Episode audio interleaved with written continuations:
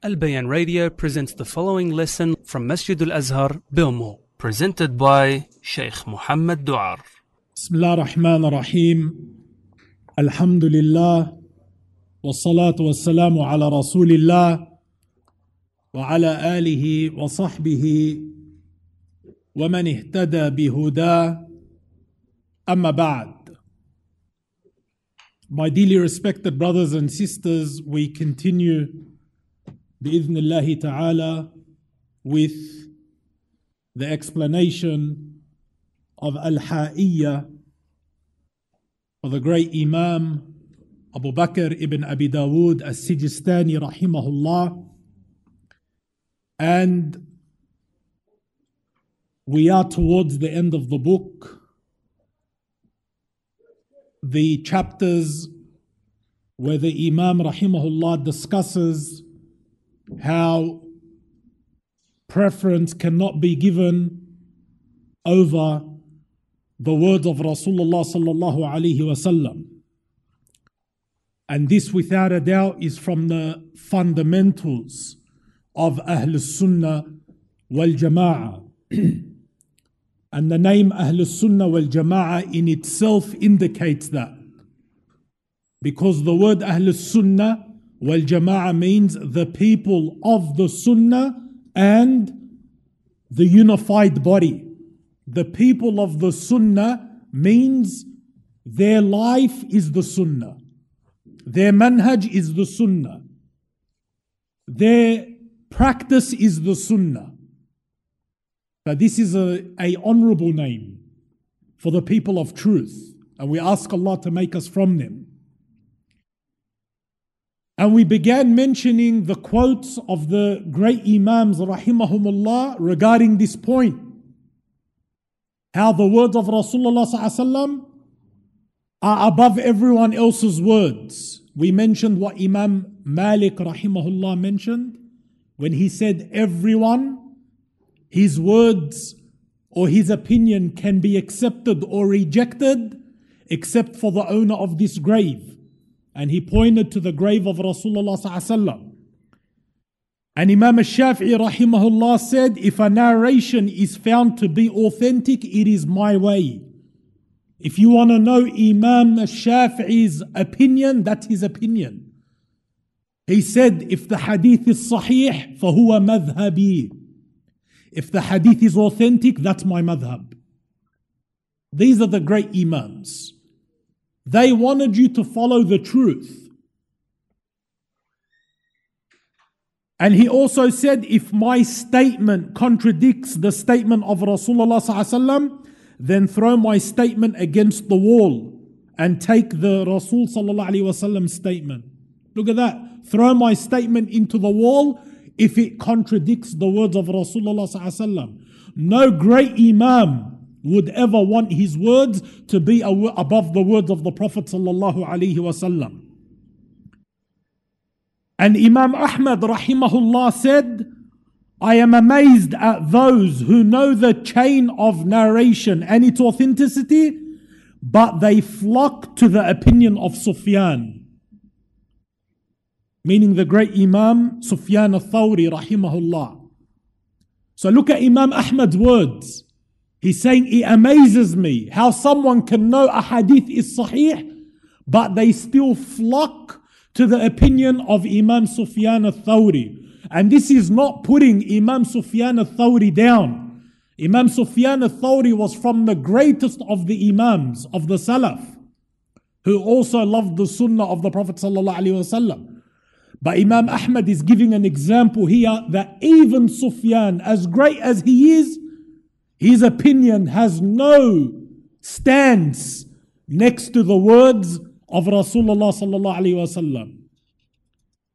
And then Imam Ahmad rahimahullah quoted the verse in the Quran. And pay attention to this verse. Allah Azza wa Jal says, فَلْيَحْذَرِ الَّذِينَ يُخَالِفُونَ عَنْ أَمْرِهِ أَنْ تُصِيبَهُمْ فِتْنَةٌ أَوْ يُصِيبَهُمْ عَذَابٌ أَلِيمٌ. This is a warning from Allah Azza wa Jal.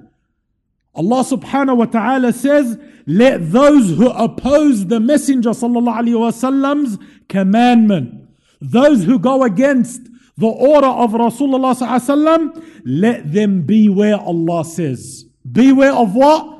That a fitna will befall them or a painful punishment. So two warnings from Allah for the one who goes against the Prophet ﷺ's orders, for the one that goes against his way and against his sunnah. He said, let them beware that a fitna will befall them for doing that, or a painful punishment. Imam Ahmad rahimahullah then done tafsir. He said, do you know what the fitna is in this verse? He said, it is shirk. That's the warning. And it's one hundred percent true that whoever opposes Rasulullah sallallahu alaihi wasallam and his way and his path and his sunnah, they will fall into the fitna of shirk. Look at every sect that attributes itself to Islam that has shirk in it. Whether it's the extreme Sufiya or the Rafida, what led them to shirk? Them opposing the way of the Prophet sallallahu alaihi wasallam. You can never succeed if you go off his path. And that's why he himself, sallallahu alayhi wa sallam, what did he say? Taraktukum ala al-mahajjati al-bayda. I left you on a white path. Whoever deviates from it is destroyed. La yazighu anha illa halik. No one deviates from my way, meaning the way of Muhammad sallallahu alayhi wa sallam, except that he is destroyed. And that's one hundred percent true. How can you be upon guidance? How can you be following the truth if you're not following the way of Rasulullah sallallahu alaihi wasallam? If the truth is not in his way, then in whose way is it? Who was the example sent to us? Who did Allah tell us to follow? And Nabi sallallahu alaihi wasallam is our qudwa, our example. And the scholars, they lead us to his way. So you have to search for his way, no matter where it is. You must always have the intention that you want to do things the way the Prophet ﷺ done it. Because he's the one that Allah sent to mankind to be followed. So no one has a statement, the Shaykh says, alongside the statement of the Messenger ﷺ. That which is obligatory upon us during times of khilaf, when we differ, what do we do? We return back to the scale. We go back to the scale. And this, no doubt, is from Allah's mercy upon us. And what's the scale? The Kitab and the Sunnah. فَإِن تَنَازَعْتُمْ فِي شَيْءٍ فَرُدُّوهُ إِلَى اللَّهِ وَالرَّسُولِ. If you differ in something, take it back to Allah and His Messenger. No one else. And you will always find the answer, وَلِلَّهِ الْحَمْدُ, with them. Because Islam did not leave us in the dark with anything. Islam covered everything. Allah Azza wa Jal did not leave us to rely upon differing and the opinions of men. My brothers and sisters, many people do not understand this. The opinions of men is not revelation from Allah. Yes, the scholars are our guide. And they lead us to Allah Azza wa Jal through teaching us the knowledge and the sunnah. But the words of an imam is not revelation from Allah. And whoever from the imams is correct gets two rewards, and whoever is incorrect gets one reward for his ijtihad. But we should not treat the opinions of men as though it is revelation from Allah. This is called blind following. Rather, we have only been commanded to weigh the statements with the book and the sunnah. This applies to the people of knowledge. So who goes back to the Quran and the sunnah? It's the people of knowledge. What about the general layman? He says, as for the general common folk, it's upon them to ask the scholars. Until he's able to learn and research himself, then he or the layman, Allah does not overburden him. He tells him to ask the people of knowledge. فَاسْأَلُوا أَهْلَ الذِّكْرِ إِن كُنْتُمْ لَا تَعْلَمُونَ. Ask the people of knowledge if you do not know.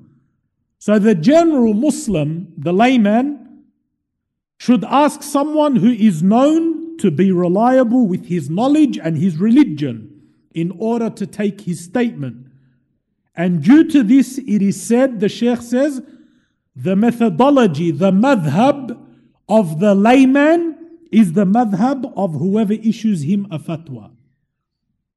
And that is from Allah's rahmah.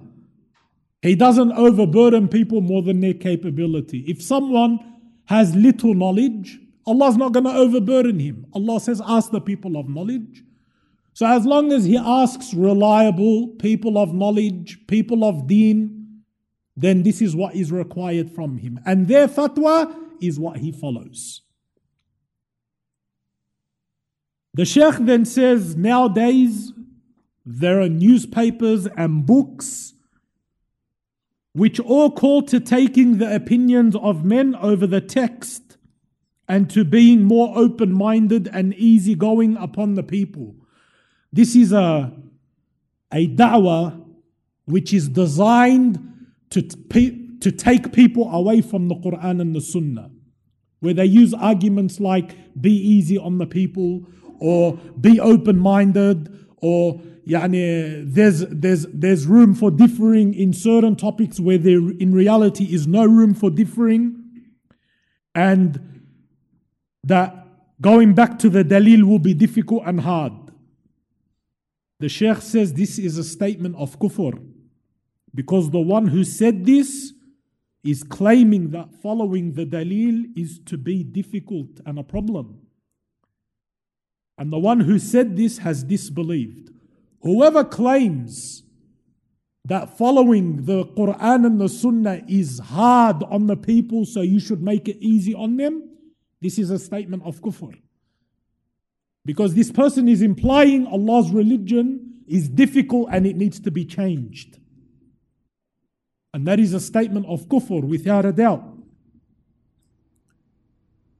He says, indeed, following the dalil is relief. Following the Qur'an and the Sunnah is safety, and it brings you relief, because it is ease from Allah Azza wa Jal upon His servants. So this, the Shaykh says, is what I will mention regarding the differences that occur among the scholars and the position we should take as it relates to those issues in which there exist conflicting opinions. He then continues and he says, the author's statement, rahimahullah, since the stance of the Messenger sallallahu alaihi wasallam is more befitting and comforting to the chest. That's what the Imam said. Don't put words over the words of the Prophet, because the Prophet's word sallallahu alaihi wasallam is more comforting to the chest. Preference is to be given to the words of the Messenger sallallahu alaihi wasallam. And as we've mentioned, you cannot put anyone's words above his. Even Allah in the Qur'an, He gave a command. Ya ayyuhal ladhina amanu la tarfa'u aswatakum fawqa sawt al-Nabi. O you who believe, do not raise your voices over the voice of the Prophet sallallahu alaihi wasallam. This verse, my brothers and sisters, was revealed to the Sahaba because there were times where they'll be talking and the Prophet sallallahu alaihi wasallam's talking, and without them realizing, their voice gets loud, and it gets louder than the Prophet sallallahu alaihi wasallam's voice when he's talking. Unintentional. And Allah sent down the verse, O you who believe, do not raise your voices over the voice of the Prophet ﷺ. The scholars of Islam said this is not only about the physical voice. It's not only about the Sahaba whose voices got loud over his voice. The scholars of Islam said this includes voicing your opinion or this Sheikh's opinion over his opinion.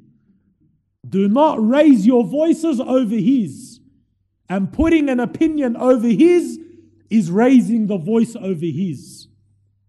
And when Umar ibn al-Khattab radiyallahu ta'ala anhu was the Khalifa, he found two men in the masjid of Rasulullah sallallahu alayhi wasallam speaking with a high voice in his masjid. And the Prophet sallallahu alayhi wasallam's passed away and is buried. So Umar ibn al-Khattab called them. They're in Rasulullah sallallahu alayhi wasallam's masjid. He got these two men. First thing he asked them, and look at his wisdom. He said, where are you from? So they said, we're from Taif. He knew they weren't from Medina. He goes, I'm going to give you an excuse because you're not from here. He said, but do not raise your voices in the presence of Rasulullah sallallahu alaihi wasallam, and let him pass away. And then Umar said to them, by Allah, if you were from Medina, I would have punished you. Look at the adab. This is called manners with Rasulullah sallallahu alaihi wasallam, that you honor his words and you put his words above everyone else. And this is the methodology of Ahl al-Sunnah wal-Jama'ah.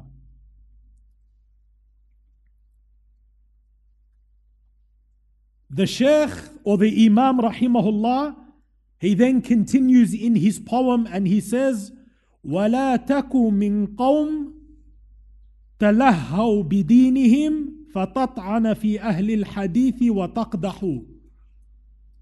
And do not be from those who play games with their religion. Look at this advice. This is from the Imam in the time of the Salaf. He's saying, do not be from those who play games with their religion. If he said that, he's the son of Abu Dawud rahimahullah. Early, early Islam. If in their time, there was people that played around with their religion. Can you imagine he was alive today? What would he see? The people that have taken their deen as a joke and they play around with the religion. Wal-iyadhu billah. Look at the Imam's advice. Do not be from those who play around with their deen, attacking the people of hadith and reviling them. So when he says, do not be from those who play games with their religion, this means do not take your religion as a joke and as play. For verily this is from the actions of the munafiqeen and the sinners. Only the hypocrite takes his religion as a joke and as play. Rather, it is upon you to respect the deen of Allah Azza wa Jal by honoring it and its people. Part of honoring Islam is you honor the people of Islam. And Allah Azza wa Jal said about the munafiqeen, about the hypocrites, الَّذِينَ اتَّخَذُوا دِينَهُمْ لَهْوًا وَلَعِبًا وَغَرَّتْهُمُ الْحَيَاةُ الدُّنْيَا. Look what Allah says about the munafiqeen. Those who took their religion as an amusement and play, and the life of the dunya deceived them. That's the hypocrites. They took their religion as an amusement and as play. Then the Shaykh gives some examples. What are some examples of people taking their religion as a joke and amusement and play? He gives an example like the Sufiya. The Sufis, those who make dancing and beating of the tambourine and singing a part of the religion. This is making the religion an amusement and play. And they call it nasheeds and poems and whatever else. They recite them as a means to gain nearness to Allah Azza wa Jal, when in reality they are songs with haram instruments, entertainment and amusement, which in reality draws them away from Allah, not closer to Allah. Also from the ones who take their religion as play are those who incline towards their lusts and towards whatever their soul desires and commands them to do. Meaning, whatever their nafs calls them to, they obey it. Everything from their shahawat, their lusts, desires and whatever else, they do it. This person takes his religion as play, even if it goes against the religion. They are more deserving of being included in this verse, the Shaykh says. Also included in this are the sinners who are not concerned with the affairs of the religion. The ones that indulge in haram and they don't care. This person is taking his religion as play and amusement because it means nothing to his heart. He'll sin upon sin upon sin upon sin and it doesn't move his heart. That's a person that's taken his religion as play. Likewise, the worshippers from amongst the Sufiya, the Sufis who have entered into worship things that are not from it, all the bid'ah, the innovations that the Sufiya do in their worship, this is a form of taking the religion as play, such as the beating of drums, again he mentions, and the dancing. They are those who take their religion as amusement and play, singing the poems, poems in a melodious tone, just like the Christians do with the ringing of their bells. Very similar. Yeah? Christians, Christianity relies a lot on songs in order to worship. This is not Islam. Your ibadah has nothing to do with songs or dancing or whatever else. This is all adopted from other adyan and religions. And that is why the, the sect of, uh, or, or, or the, the, the way of the Sufiya is closest to the two religions, Hinduism and Buddhists. This is what our A'immah and our scholars have taught. But we have to fear Allah Azza wa Jal. Your religion is a serious matter. It's not something you take for play. Allah Azza wa Jal says, لو أنزلنا هذا القرآن على جبل لرأيته خاشعا متصدعا من خشية الله. If we revealed this Quran to the mountains, you will find the mountains humble and crumble from the fear of Allah. And we want to take this Quran as a joke. When the Prophet ﷺ used to get revelation, how hard was it on him? The Quran is not easy. Allah Azza wa Jal says, "Inna sanulqi alayka qawlan thaqila." We will send down upon you, O Muhammad ﷺ, a heavy word. What does heavy mean? Heavy means heavy, it's heavy in the heart. This is Allah's word, Allah's deen. How can we take it as a joke and create all this foolishness in it? And fa'lan, the word of Allah is the heaviest. Allah says, we put the amana to the mountains and they were not able to, to carry it. And Bani Adam carried it. When Rasulullah sallallahu alaihi wasallam would get the, the verses sent down to him, as he's on the camel, the camel will go down. It won't be able to stand. That's the heaviness of the Quran. One of the Sahaba mentioned that he was sitting next to the Prophet sallallahu alaihi wasallam, and when the verses came down to the Prophet sallallahu alaihi wasallam, from how hard it was on Rasulullah sallallahu alaihi wasallam, the Prophet ﷺ's leg started tensing up, and the Sahabi's leg was under the Prophet ﷺ's leg. So the Prophet ﷺ's leg was putting pressure on that companion's leg while the verses were coming down to him. The Sahabi said, by Allah, I thought my leg was going to break. That's what the Prophet ﷺ used to go through when the verses would come down to him.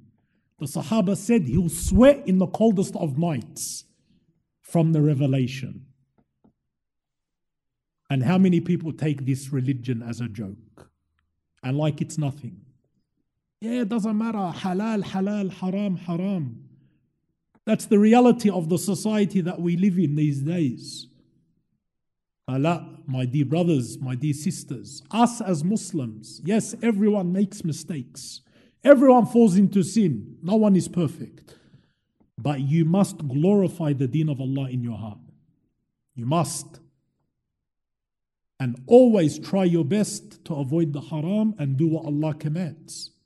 As long as you have that methodology, that way of thought, even if you fall, you pick yourself up and you repent, you'll be on a safe path.